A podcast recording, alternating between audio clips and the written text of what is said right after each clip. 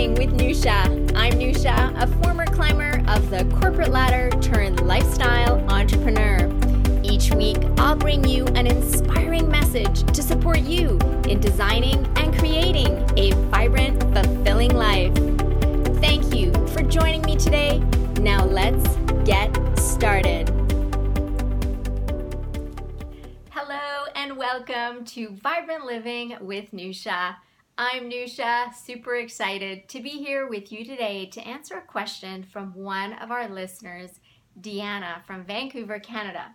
And Deanna's question is Hello, Nousha. I would like to know more about your point of stillness, that inner peaceful place that we can hold on to when times seem overwhelming. So, Deanna, thank you for this question and how timely it is because August is eclipse season. August 2017 is eclipse season. And for those of you that are not familiar with eclipses, I will just give a brief overview.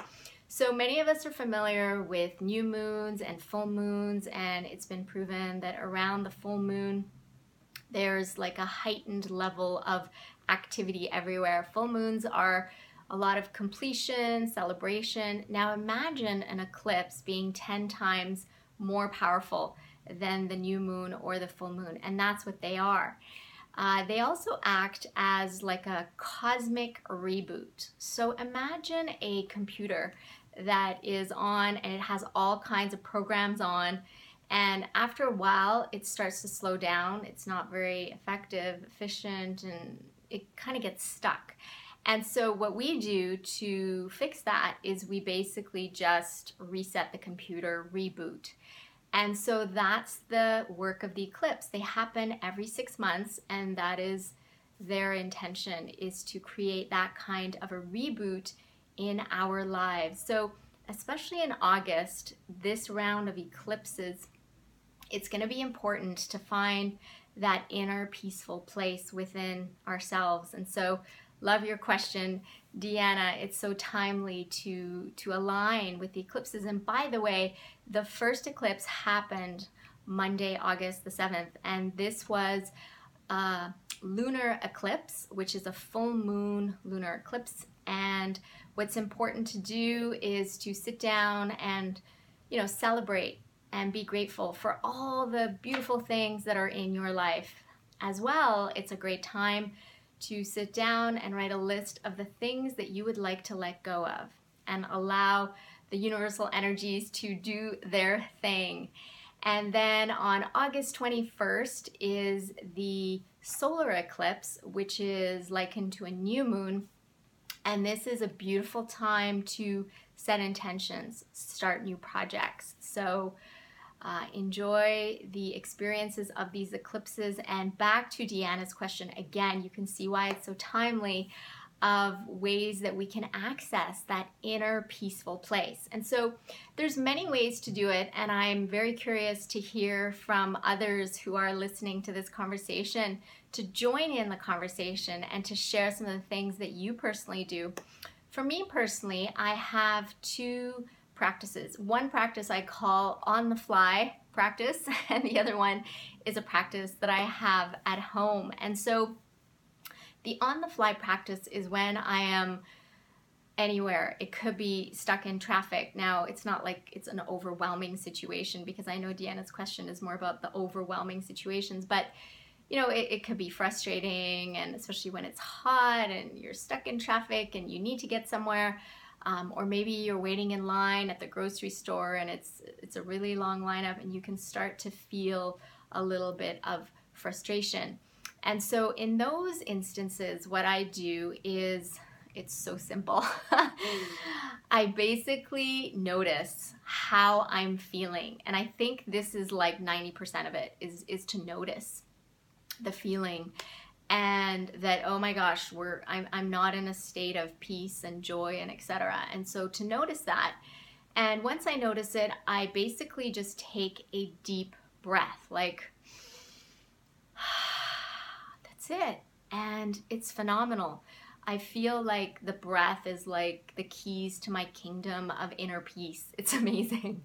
So a simple deep breath and it reminds me of um, the the etch and sketch For those of you that may remember, it's like eight and a half by 11 gadget that had two buttons on it, and you could start to make some really fun creations with it.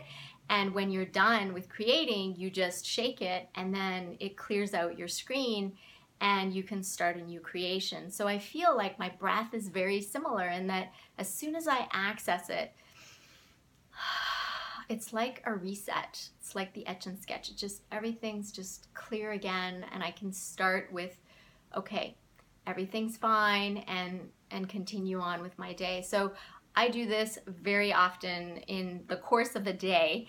And as I said, the key is to recognize when to do it because I find sometimes when I do get into overwhelm, I stop breathing. Like my, not like literally stop breathing, but my breathing becomes very short and I'm not accessing my breath to just relax into the moment and accept what's going on. So that's my on the fly practice.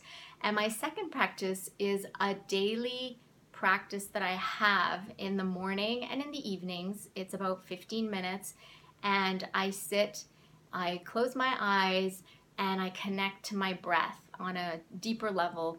And I also go a little bit further and connect to my five senses. And I find that what that does in the moment is it gets me super present, and then even deeper to that, it gets me present to that inner still, peaceful place that is within me and is always there. And what I love about this practice is as I do it in the morning and in the evening, as I go through my day, I can quickly access that place because I know how it feels. So when I do the on the fly practice of the breath, I also have in um, the memory of my body the practice of the AM and PM practices of, of meditation that I do. So it just right away brings me to that that still peaceful place inside. So these are my two practices. And friends, over to you. I would love for you, as you're listening to this conversation, to contribute. Now, I know for some of you, this may be new information. And if so, I hope that it has made a difference for you. And for those of you that are practiced at connecting to that inner peaceful place, would love to hear what your practices are so that we can elevate health in our community together. And Deanna, thank you for this beautiful question that often goes unexamined, yet it is so important for us to live more vibrant, fulfilling, peace filled lives. And Deanna, feel free to share your practice with us as well. And for those of you listening on iTunes and Google Play, you can visit our Facebook community, our Vibrant Living community on Facebook, and start a conversation there or share there. And for those of you that see this video, wherever you see it, feel free to share where you see this video. Would love to hear and uh, learn what you do to bring yourself to that inner peaceful place in times of stress, frustration, overwhelm. So, friends, as always, it's a pleasure to connect with you in this way. And thank you for being a part of these conversations. And until next time, be vibrant, be bright. It's your birthright. Now, let's go out there and shine our light.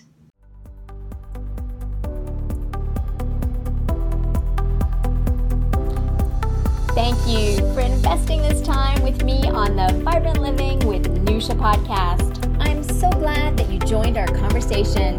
If you would take two minutes to positively impact someone's life by sharing this episode, that would be wonderful. Please leave us a review by visiting iTunes. Let us know what you enjoy and what you'd like to see more of. It will support us on our journey to causing a worldwide epidemic of vibrant living. Until next time, be vibrant, be bright. It's your birthright. Now, let's go out there and shine our light.